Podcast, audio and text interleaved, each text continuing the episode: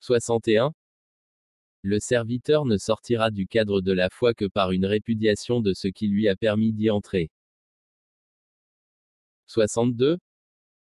La foi, c'est l'adhésion par le cœur et l'attestation par la langue. 63.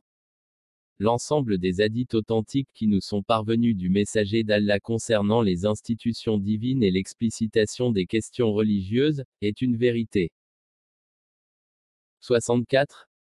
Il n'existe qu'une seule foi. Les êtres qui en sont pourvus sont à la base tous égaux.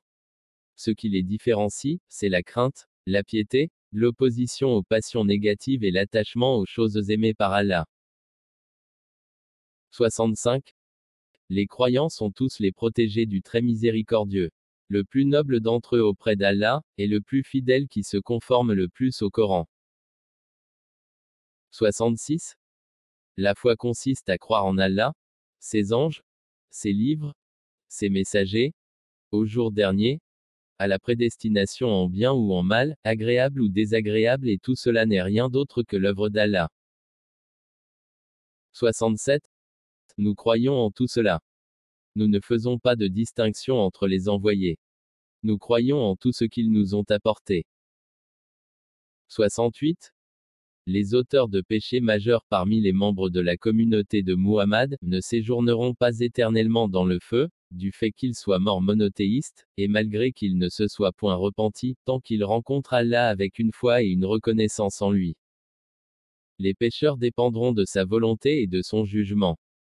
S'il le veut, il leur pardonne par sa grâce telle que l'a mentionné le Tout-Puissant, le Majestueux. À part cela, il pardonne à qui il veut. 4. 48. Mais s'il le veut, il les châtie dans le feu de l'enfer selon sa justice.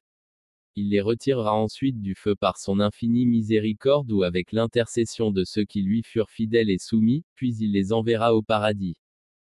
C'est ainsi qu'Allah se charge de ceux qui l'ont reconnu, en leur accordant dans les deux demeures, de ce bas monde et de l'au-delà, un statut différent de ceux qui l'ont ignoré et déçu.